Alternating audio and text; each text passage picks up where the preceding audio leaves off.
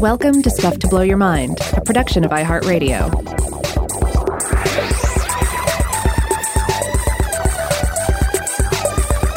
Hey, welcome to Stuff to Blow Your Mind. My name is Robert Lamb. And I'm Joe McCormick, and we're back with part four of our series about mirrors. I didn't think we would get this far, but uh, this is one of those where there's there's a lot of different uh, alleys to run down as we make our way along the the historical track. Uh, but today, I guess we're going to be talking about glass mirrors more than we did in some of the previous episodes. But uh, to do a brief recap of some of the uh, the technological milestones along the, the history of mirrors. We we have, of course, uh, obsidian mirrors that have been made since prehistory. Examples found of these go as far back as like 6000 BCE in Anatolia, associated mm-hmm. with the uh, prehistoric proto city of Çatalhöyük. And then beginning around the fourth and third millennium BCE, you find evidence of metal mirrors, mostly based on copper and copper alloys like bronze in Egypt and Mesopotamia. And of course, later mirrors will be made out of other metals like silver. Silver is a common choice in the Roman Empire. Um, and by the second millennium BCE, it seems like metal mirrors proliferate and are found in many settled societies all around the world. Now, before we get in more into a discussion of glass mirror, I want to discuss some things that I read in uh, in the book Mirror Mirror by Mark Pendergrast, which is a, a wonderful text on the history of the mirror, very readable. Uh, in it, he discusses Chinese mirrors at length, and I wanted to share a few things that we didn't discuss previously. For starters, uh, according to Pendergrast, some of the earliest Chinese mirrors in addition to being made, made out of uh, some of these other materials we already mentioned, were also made out of polished jade, which mm. is very fascinating to uh, to imagine. I wasn't able to find a, an image of what this would have looked like, but I guess if, if anyone was capable of of polishing jade uh, to the, the, level that it could be used as a reflective surface, it would be the ancient Chinese who were you know very uh, advanced with the use of jade. I don't know, but I imagine that would have um, some some similarities with uh, with obsidian as a mirror because it would provide a, a, sort of reflection of outlines, but it would probably offer a kind of inverted or distorted color scheme behind things. Mm-hmm. Yeah. Now, in uh, also Pendergrast mentions that mirrors were often entombed with the dead, and in one Chinese tomb, I think from the third century BCE, the corpse's head was quote equipped with a wooden box covered with metal mirrors on the inside. Whoa, which is fascinating.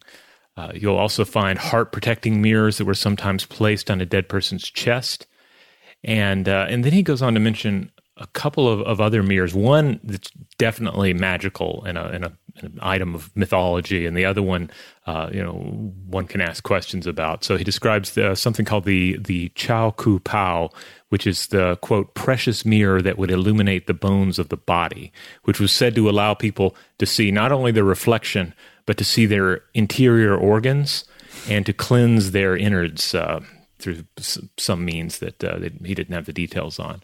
And one of these was said to be kept in a in a grotto in a cliff face, and it was said to be ten square feet in size, so it, you know pretty enormous for a mirror, and could reflect the five viscera of a human being. That's so interesting, and it parallels some other things we've talked about. You know, uh, uh, mystical traditions about mirrors that they could somehow reflect the true self or reflect something about an image that could not be seen under normal conditions. And I wonder, like, why is this a, a common thing to believe about mirrors? Because it's literally not true about them. Mm-hmm. You know, that they're like, that they literally just pretty objectively reflect light in the same way that you would see it with your eyes when looking at something, except, of course, reversed if they're flat or, you know, with some kind of distortions if they're convex or concave. Yeah. Uh, and now another mirror that he mentions uh, was the uh, the, the To Kwang Ching, which was said to cast a reflection that quote showed the image on the back, as in the back of the mirror, as if the light had penetrated the metal. And he writes that this might uh, have been due to a polishing technique that, quote, caused imperceptible irregularities on the mirror surface that corresponded to the raised pictures on the back. So, again, this would have been a metal mirror uh, but there would be a back to it uh, in the same way that we discussed um, uh, mm-hmm. the Chinese mirrors previously, where you have some sort of illustration, a deity, uh, uh, some, some, sort of representation of an animal or a mythological creature. And so the idea here is that there would be some sort of imperfections in the metal that would that would match up with that illustration on the back of the mirror, and that this would be uh, you know at least a, a unique effect. Oh, I see. So maybe like the distortions in the reflective surface caused by the decoration on the back could also in some way bring the suggestion of the image on the back into your own reflection when you looked into it. Yeah.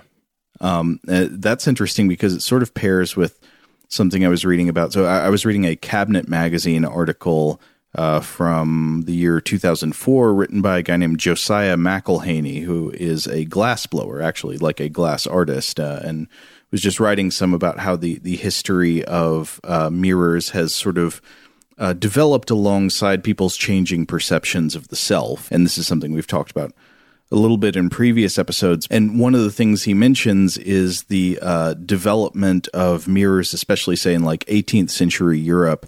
That had a lot of decorative flourishes on the reflecting side. You know, we, we've talked about a lot of mirrors that had uh, decorations or carvings, engravings of deities or wishes of good luck or something on the backside, and then just the plain reflective surface on on the uh, side that would be used. But here, this is combining the two. It's putting you know maybe a floral arrangement or uh, or like uh, etchings of something you know like cherubs or something on the part that's reflecting you so it's sort of like placing your own image within a context maybe a context of beauty or a context of holiness Hmm. So we've already covered the metal mirror quite a bit, but but at this point you're probably wondering, well, what about the glass variant that most of us are used to? And uh, I mean, I think some listeners were actually uh, had actually written in about this and said, "Hey, you guys started these series about the invention of the mirror. When are you going to get to the invention of the mirror that we?" That we all uh, encounter on a daily basis. Um, well, the first glass mirrors seem to have emerged during the third century CE. They were quite small, uh, concave or convex metal surfaces with glass coatings. Glass mirrors have been uncovered in digs dating back to this century. Yeah. Well, actually, I mean, I guess if you want to be really pedantic about it, you could say that the very first mirrors were glass mirrors because obsidian is a natural form of That's volcanic true. glass. But clearly, what people mean when they say glass mirrors is the kind we're used to today that has a it has a thin pane of clear, very clear, very flat glass, and then behind it, a very thin sheet of some kind of highly reflective metal. And that's what you're talking about here when uh, you, you, you might start to see examples of this around the third century CE.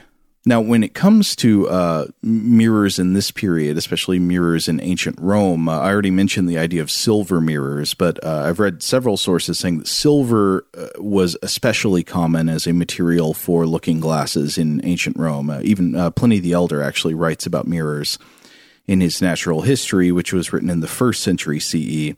And in a section about tin, which he actually calls stannum, which is how it gets its chemical symbol SN, uh, he, he writes that the finest mirrors uh, used to be prepared at a place called Brundisium, which I think corresponds to a city of uh, that is today called like Brindisi or something. It's in southern Italy. Um, but he says that was the case until quote until everybody, our maid servants even, began to use silver ones. Uh, so by the time of Pliny, he says silver mirrors are so common that even the poor have them. Even the the serving staff have their own silver mirrors. Yeah, and I think I've read some other um, uh, accounts of of Roman writings uh, that, would even comment about just sort of the mirror craze, just like how Yeah. how oh my goodness, everybody has these, they're everywhere, uh, and uh, and you know, sort of using it as a way to discuss the vanity of the age. Yeah. Uh, now, I think that there is some evidence, like you're saying, that during the Roman Empire there were some mirrors that involved a layer of glass, but but I think most mirrors of this time would not have had glass. They would have been just like a highly polished silver surface Right. or bronze surface. But we do see the glass mirror begin to show up, uh, and, and according to Pliny the Elder, who's actually one of the uh, we, we we often refer to, to Pliny here, but he's one of the the major sources of the day that that is often referred back to in trying to pinpoint where mirrors are coming from, the glass mirrors are coming from around this time. But according to Pliny, they were the product of the Lebanese city of Sidon. And the Romans copied these techniques for their own mirrors, which became, again, quite the craze. And uh, there's another author, I believe it's uh, Alexander of Aphrodisias, who also wrote about them. So uh, those are those are two of the sources you see mentioned. I think these are the two that Pendergrast mentions. So, do we know anything about the the techniques of production in this period? Okay, so uh, according to uh, Mark Pendergrast in, the, in that book, Syrian craftspeople near Sidon developed glass blowing techniques around 100 BCE that allowed them to dip a long, hollow metal tube into molten glass, retrieve a glob, and then use that glob and that tube to blow glass shapes. And such was their skill that eventually they were they were able to do a kind of mass production. Um, mm-hmm. And it makes sense, of course, that these masters of glass would then develop, eventually develop uh, key mirror making techniques as well. And of course, it makes sense that the Roman Empire would then take and then spread this technology. So the result of all this would have been small pocket mirrors produced by blowing a thin glass sphere and then pouring hot lead into it, uh, down into the sphere, coating the inside of it. Okay. Mm. And then when this is uh, broken and cut, you had mirror glass. Uh, so if you can you can imagine that like forming this this glob, coating the inside of the glob with the lead, and then breaking that into two, voila, you have the makings of a mirror. Nice. And it sounds like the Roman copies of this technique might have been, on the whole, less perfect with more flaws in the glass, but they were still quite a sensation. Uh, and I, am assuming, you know, quite an, an, an, improvement in terms of availability over the, the metal mirror. And it just spread throughout the Roman world. Now, I imagine these probably, based on the technique you're describing, would not have been super flat, that you, you would probably be ending up with somewhat convex or concave mirrors. Yeah, they would at least be, uh, you know, convex to, to some degree, you know. Mm-hmm. Um, now, one of the interesting things is that even though this was widespread, even though the Romans copied it and, and you were uh, seemingly producing them in more than one location, with the fall of the Roman Empire, the art of convex mirror making was nearly lost. It was kept barely alive, apparently, in the Near East. Um, and, but until the 12th century revival of mirror technology, in Europe, it would largely be a return to silver and bronze mirrors that were beyond the budgets of most Europeans. Um, so yeah, you had the, the, the secret of the glass mirror survive in the East and continue to be you know a, a matter of study in um, in the Islamic world where there was a lot of study of mirrors and optics. However, eventually you start having these uh, these these mega projects coming together in Europe. The Gothic cathedral, and of course you need glass. You need glass artisans. And so during this time, the production of mirrors too began to flourish again.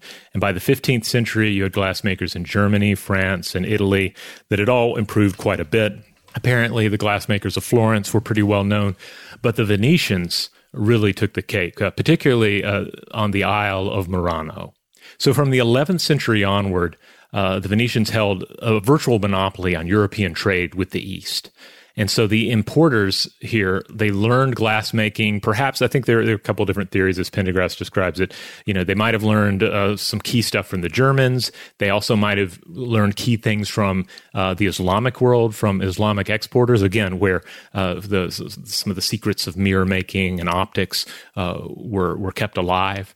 And so either way, maybe from both influences, they begin making their own excellent glasses and mirrors, and the Venetian glassmakers formed their own guild in the early uh, 1200s. But of course, one of the things about making glass, blowing glass, and making mirrors is you need furnaces. Mm. And of course, that's dangerous to a city like Venice. So they were made, they were, they were forced to move their production out to an island, the island of Murano. And this became the island of mirrors. And this is where the art of mirror making was closely and violently guarded. So you could be sentenced to death for sharing the secrets of glass making. Uh, and families of glassmakers, apparently, who left the island and the region would sometimes have their families held hostage uh, to ensure they returned and they didn't share these uh, these vital secrets elsewhere.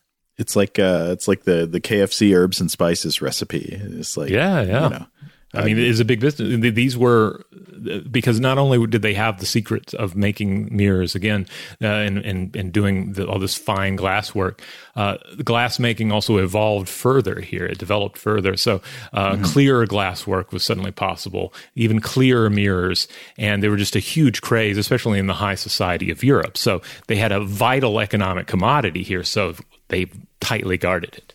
Yeah, they they had a uh, a beautifully clear glass that was known as Cristallo. Yes.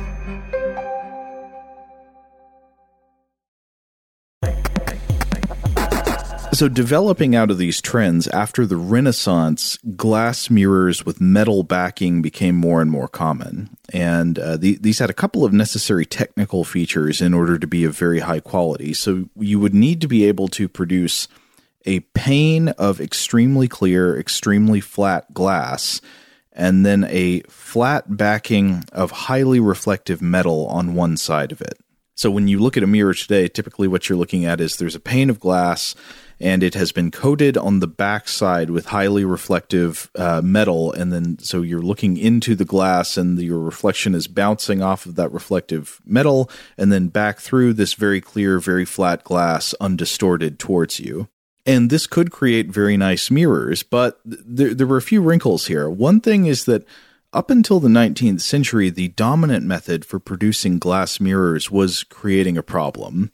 Uh, so let's say it's the early 1800s, and you are a you are a, a factory, a mirror factory owner. You own a shop floor that makes mirrors, and you look out at your workers and you think something is wrong with these people. My workers, they keep getting irritable and depressed, and they don't have any energy, and they can't pay attention to things I'm telling them, and they get tremors and delirium in the middle of a shift. Why can't I get better workers? Well, like many other stories uh, around this time in history, it turned out it is not the fault of the workers, but of the materials they were being subjected to on the shop floor, because the mirrors of this time were made with metal backing that contained large amounts of mercury. And here we're back to a pretty familiar historical subject for our show, which is uh, overexposure to mercury and the health effects thereof. Uh, in this case, we're talking about mercury erethism or Mad Hatter's disease, colloquially, which is a neurological disorder resulting from overexposure to mercury. I think it's especially common uh, with mercury fumes inhaled.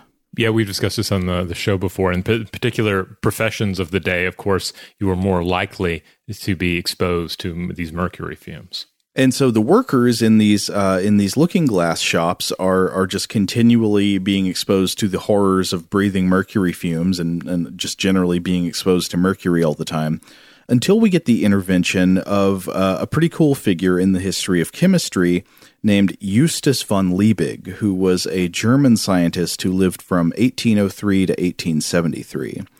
And von Liebig was responsible for a number of important advancements in organic chemistry and agricultural science that made farming more reliable and famine less common. One of his big contributions is to the modern science of fertilizers, nitrogen fertilizers, and to a better understanding of the relationship between crop success and trace mineral contents in the soil.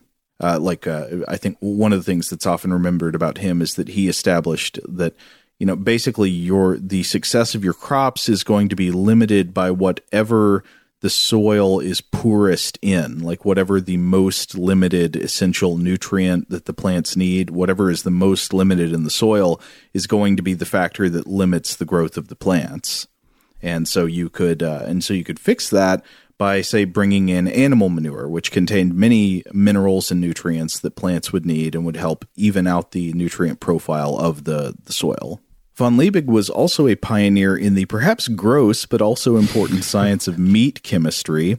Uh, he he was really big on not letting nutrition go to waste. So, for example, the kind of nutrients that would be wasted if you were to boil a hunk of beef and then discard the cooking liquid. You know, in that case, a lot of good nutrition is being extracted by the cooking process and then left in the water. Uh, so von Liebig uh, uh, was you know used this information to try to develop special cooking methods and uh, in the creation of what was called a meat extract, which could be made into a broth or a meat tea. Huh. This reminds me of our past discussions on both gravy, but also uh, ultimately the the various sauces that be, that uh, inspired ketchup. Uh, oh, the idea yeah. that after you're you're done rendering or cooking that uh, meat or the fish or whatever it happens to be, you're you're often left with these dregs that are uh, that, that, can be super flavorful. Um, that can certainly have still have a, a fair amount of nutritional value. And then what do you do with them? Right. Obviously, meat tea. Right. Yeah, you make meat tea, uh, which I don't know. It's funny. Like I don't find the idea of a of a beef broth gross, but when you phrase it as meat tea, it sounds disgusting. Maybe that's because I'm imagining adding uh, cream and sugar to it. Mm. Well, I mean, so much with smell. Uh, I think we've discussed in the science of smell Oh, before. yeah. It's about it's about how you're framing it. Um, like That's a good the, point. The cheese versus uh, smelly shoe example is is a big one. You know, depending on how people are, are primed, they'll they'll interpret the smell in a different way. Um, uh, my wife and I had a had a similar situation very recently. We were out walking through the neighborhood, and it was garbage day. And we walked by this one garbage can, and we're like, "Oh my goodness, that's absolutely foul." Uh, then we realized it wasn't the garbage can; it was somebody grilling seafood just a block up. Whoa. And of course, it was actually not a foul smell at all. It it was you know a rather rather pleasing smell. Oh, so you know somebody's grilling some delicious seafood. But if you walk by a garbage can and you smell it, if you associate it with the garbage can, then you might be more inclined to to, to interpret it as a foul odor. you ever um you're walking around somewhere say by a bunch of restaurants or buildings or something and you smell that that that delicious fried food carnival smell you know it's the smell of, of funnel cake and corn dogs and all that it's like mmm so so good and then you realize what you're smelling is the old grease disposal dumpster behind Yep. the place yep yep Yep, I've had that situation as well. Yeah, Very but cool. for for a second, the rat brain is the one uh, calling the shots. Yeah. But anyway, uh, so how does von Liebig connect back to mirrors? Well, remember the, the problem is with the mercury exposure that the workers are facing on these factory floors. In 1835, Justus von Liebig also discovered a process for making metal backed glass mirrors in a way that wouldn't be nearly as hazardous to the health of the workers. So instead of using mercury, uh, von Liebig's method began by applying silver nitrate in a solution of ammonia to the back of the glass and then exposing that to fumes of formaldehyde. And this would trigger a chemical reaction, reducing the silver nitrate solution to a thin layer of silver stuck to the back of the pane. And apparently, in 1856, he came up with uh, with another improved method uh, of doing this. And manufacturers eventually found that the layer of silver could be protected by covering it with layers of paint and varnish. And the, the von Liebig silvering method became the new standard for several reasons. Uh, first of all, silver reflected more light than the older recipes involving things like mercury and tin. It was less prone to tarnishing, at least within this application, when it's protected by these these layers of paint and varnish. And of course, I think we would say ethically, most importantly, it didn't poison the workers, or at least not as much. Um, so, uh, so the von Liebig method, I think, really is the precursor to how most modern glass mirrors are made today. One thing that's kind of cool, you can probably find this if you if you just look up like a you know one of those how it's made type videos on a mirror factory. But uh, I I don't think I'd quite ever thought about this, but most mirrors today I think are made as huge sheets. So you will you will start with a large sheet of glass that is you know, uh, highly polished to the correct specifications, and then it is coated with some highly reflective metal backing, and then coated with some paint to to protect the metal backing, and then that huge sheet of mirror material is cut into the shapes that you will need for I don't know whatever the the individual mirror framers or manufacturers are, are turning it into after that. But you kind of just start with like these big old sheets of mirror stuff. Kind of the creation of a almost like a mirror raw material that, that is then rendered down into these smaller forms. Yeah. I'm not sure. I wonder what happens with the leftover parts. So like you cut the like circles and ovals and squares out of it that you're selling to people and then what do you have do you have borders of mirror stuff left over? I wonder what Or, I happens don't know, just that. smaller and smaller mirrors. So, like for instance, uh, is a dentist mirror made from that same process, or do you need a, a, a different mirror making technique in order to get that particular mirror? Are there certain requirements for a for a dental for dental in, in, instruments that requires a different mirror making process? I don't know. That's a good question. I don't know if dental mirrors do involve glass or not. I don't know. They might just oh be yeah, they metal. might just be metal. Hmm. Yeah. It's weird. I've had I've, for something that has been inside my body so many times. I, I don't think I've had a good look at it. Yeah. I've, n- I've never had a good look at that Cavitron either. I just like close my eyes. And, well, uh, respect your work, dentists. Y- y'all y'all do great things, but uh, uh, you know it's not fun. Yeah, and you can't ever ask about these things either. I mean, sometimes you, I, I can get a question out here and there, but it's it's hard, you know, because they're in your Right. So uh, at this point, I want to talk a little bit about uh, more about the mirror and metaphor, uh, and the mirror and literature, uh, and, and, the arts in general. So we've spoken before. I think we've already touched on it in these episodes, even about the importance of technology in our, in our metaphors, and of course, mirrors do factor pretty heavily into our just everyday language. Mirrors and reflection. Uh, if you, if, for instance, if you're researching some podcast episodes on mirrors and reflections, you'll you'll often find this. You know, you'll think you have a good source, and you'll start looking around in the source for mentions of mirrors and reflection. Then you realize, oh, well, some of these are not actual discussions of mirrors or reflections. They're just using them to discuss other things.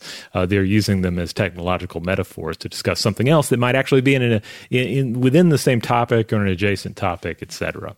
And of course, one of the things about technological metaphors, as we've discussed, is that you can use a metaphor of a technology that you don't fully understand to describe another thing that you don't fully understand. And uh, but in a in a weird way, it can be this heuristic that allows you to um, uh, I don't know, to go through your day feeling like you understand what you're talking about. Like the example we've often referred to as like the idea of, okay, security, video camera, and memory. I'll use this technological metaphor to understand my memory, even though I really don't understand how the video camera works and I don't understand how memory works. And it's giving me an actual, you know, particular, but possibly harmful, but at least incorrect idea of what my memory is and what my visual perception consists of. Right. And so the mirror seems like a, a perfect example of this kind of uh, object of metaphor. Yeah. Because, of course, the mirror is for the most part it is a technology. We're talking about something that is um, yeah yes it can occur naturally but then we have this history of of using technology to augment it and increase it until we get into this mirror age that we live in. And yeah it's it's difficult to get through your day without using mirror terminology. Uh, i challenge anyone to try it. Or, or imagine any work of art without references to mirrors uh, so I was looking around for any writings on this, and I found a, a, book, a really interesting book from 1983 by Herbert Graves titled uh, "The Mutable Glass." And uh, particularly, it's about the um, the use of the mirror as a as a metaphor, as a symbol, etc., in medieval European literature. And uh, yeah, I was rather taken uh, with with parts of this book. I want to read a quick quote from it before I continue. Quote, the employment of the mirror in metaphorical contexts is so frequent and deliberate a strategy in the English literature of the 13th to 17th centuries that the mirror can be said to constitute the central image for a particular worldview. Okay.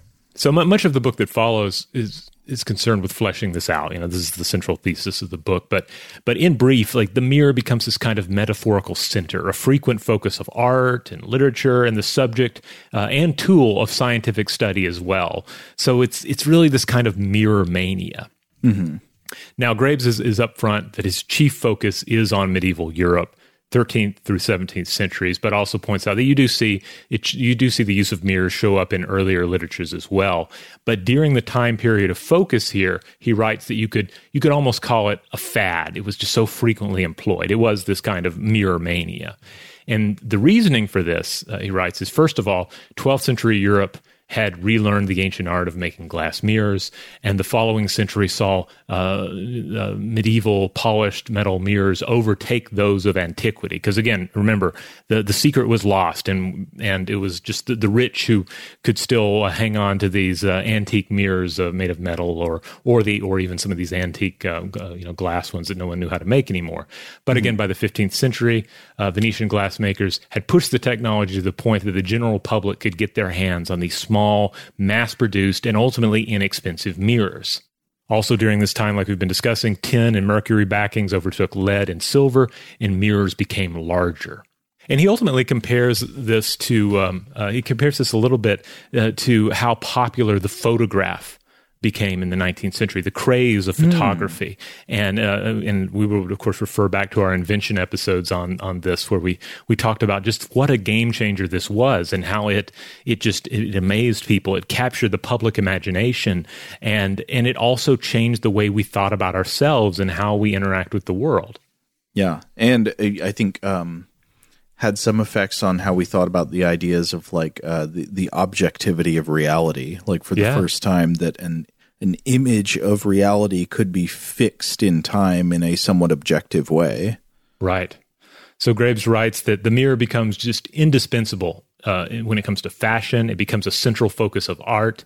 Um, uh, the, the, mirrors, uh, you know, had been of interest to great thinkers of antiquity, uh, and the great thinkers of the Middle Ages likewise picked it up and were fascinated with it as well. So it's you just imagine just everybody, every corner of life, no matter what your focus, you're turning to the mirror. Are you engaging in theology or engaging in philosophy? Are you a scientist? Are you just someone who's really into your appearance? Like the mirror is going to play a role in pretty much all of these contemplations. Yeah. Um, and of course, his book is is just full of examples of this, so I'm not going to you know roll through them. But uh, for one literary example, you can of course turn to Dante.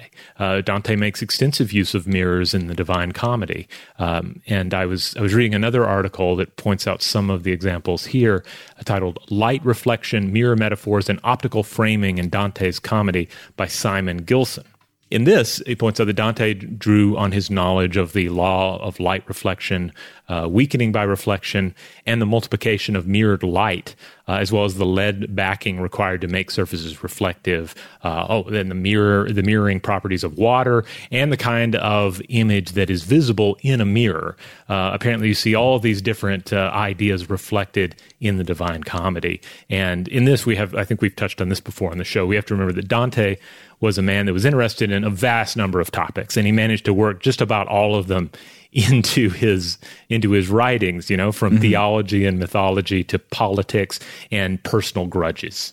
Yes, but I mean, th- this does remind me how many parts of the Divine Comedy there are where he's just explaining in minute detail um, things about how the light is striking something or yeah. how an image is created.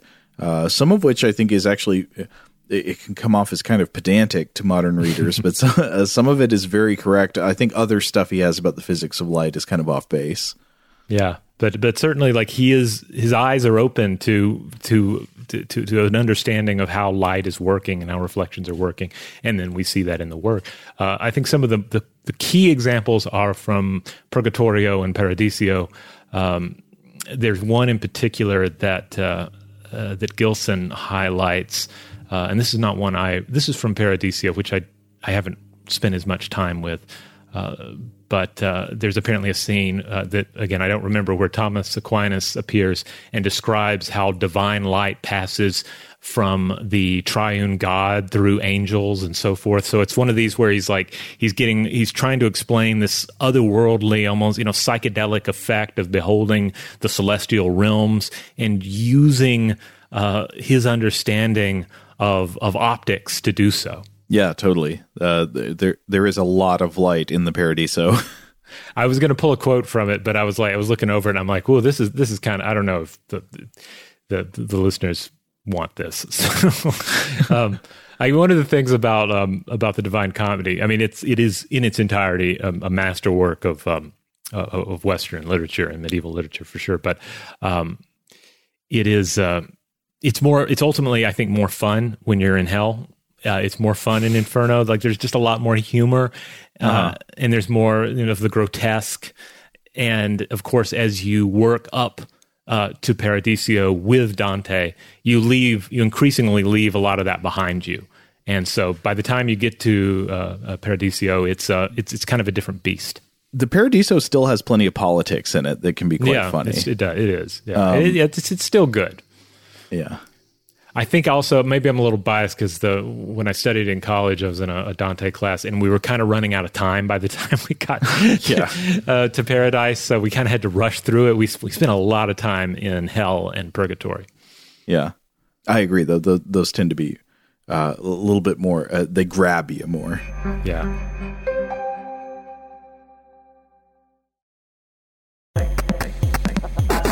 Now, when it comes to mirrors in visual art, there's there's so much we might talk about here. Uh, we already mentioned the Venus effect in part one of this series, uh, but I thought we might touch on on the art of 15th century early uh, Netherlandish artist uh, Jan van Eyck, who's um, who, who in particular is known for some of his paintings that feature mirrors.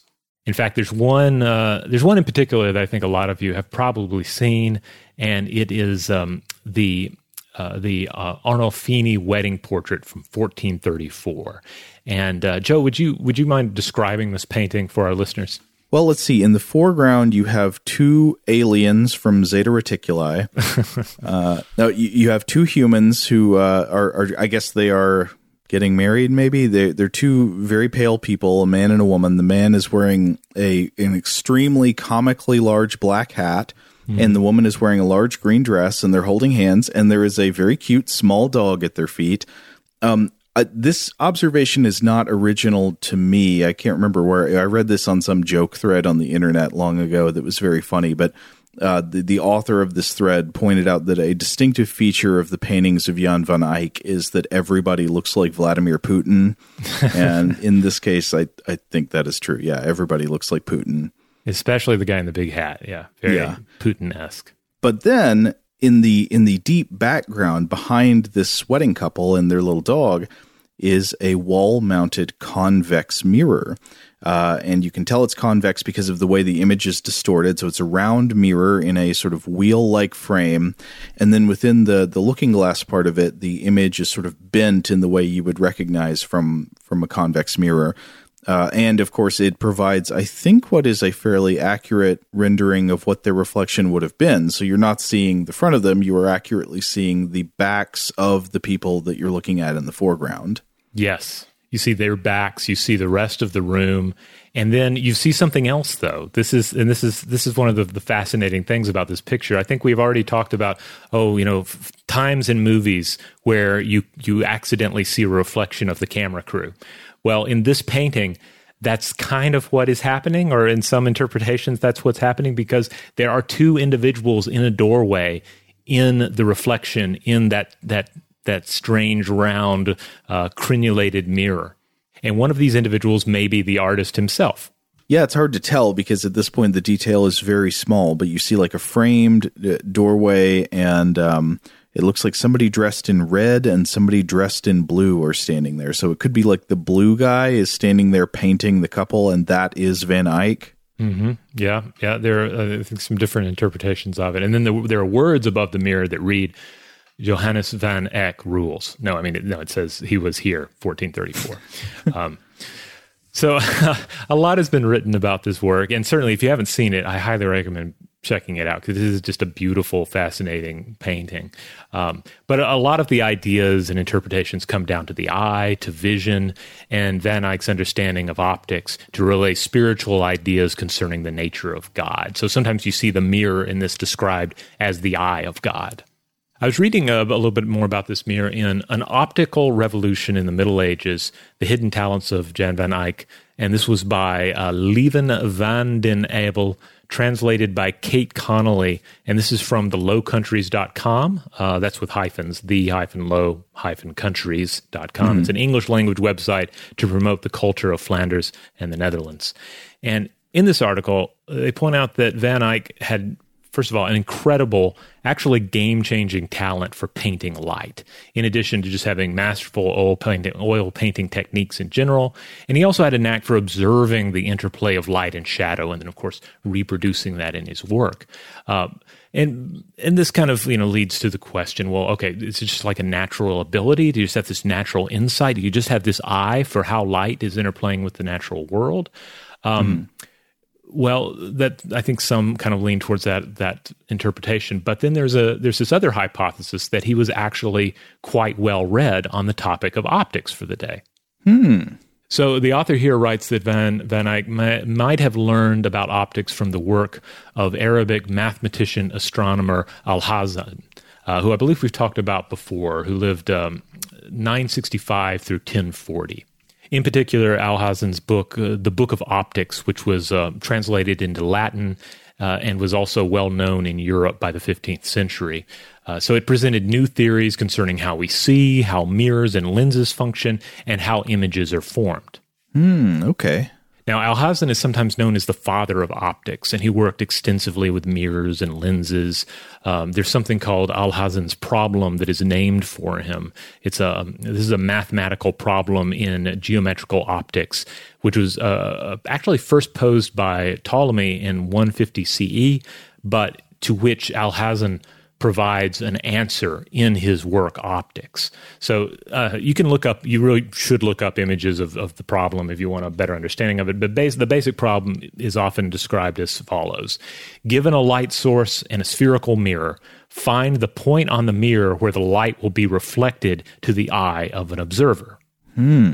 So Alhazen solved it with geometry, but it remained unsolved using algebraic methods until the 20th century. So, anyway, the idea here is that perhaps when we're looking at the works of Van Eyck, we're looking at someone who had at least some degree of familiarity with these ideas, with these uh, with, with uh, the, these learned concepts about optics and the inner workings of mirrors that, uh, that, that traveled out of the Arab world into Europe, uh, either in that translation of of his book on optics, or perhaps through another text that referred back to it.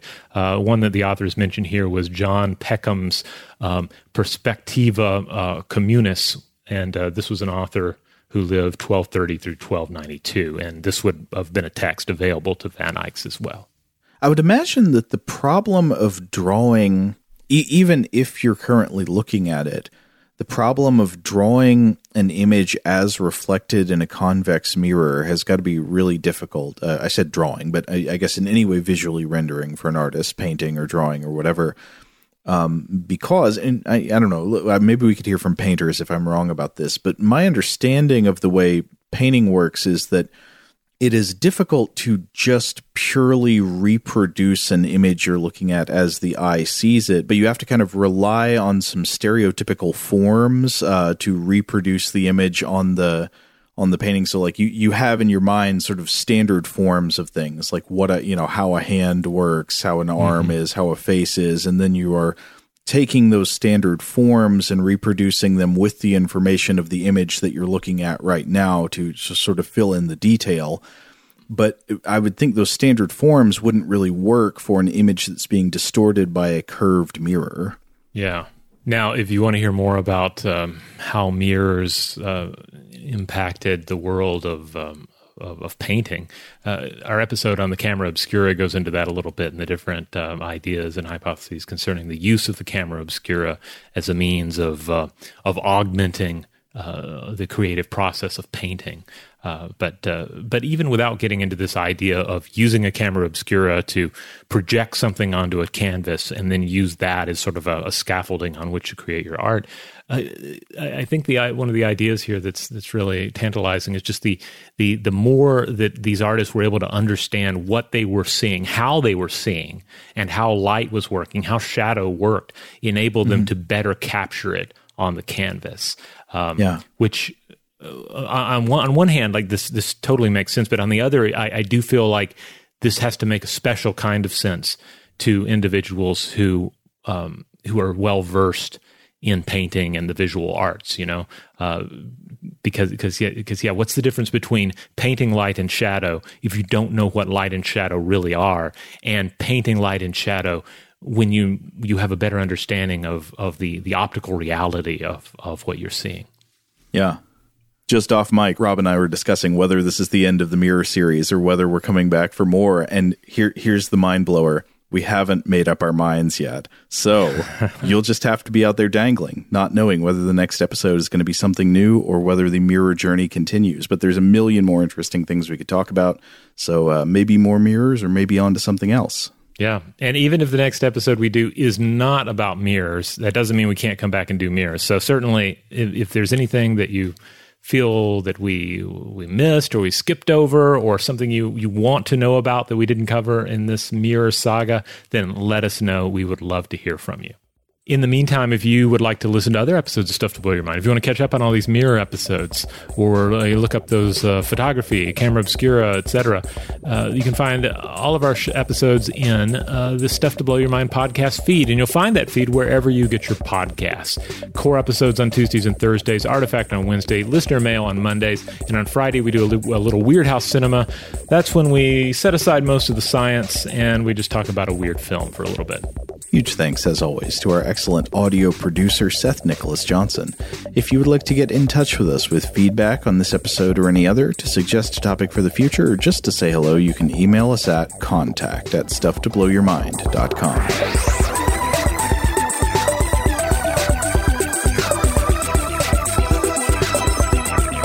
Stuff to Blow Your Mind is a production of iHeartRadio. For more podcasts from iHeartRadio, visit the iHeartRadio app, Apple Podcasts, or wherever you listen to your favorite shows.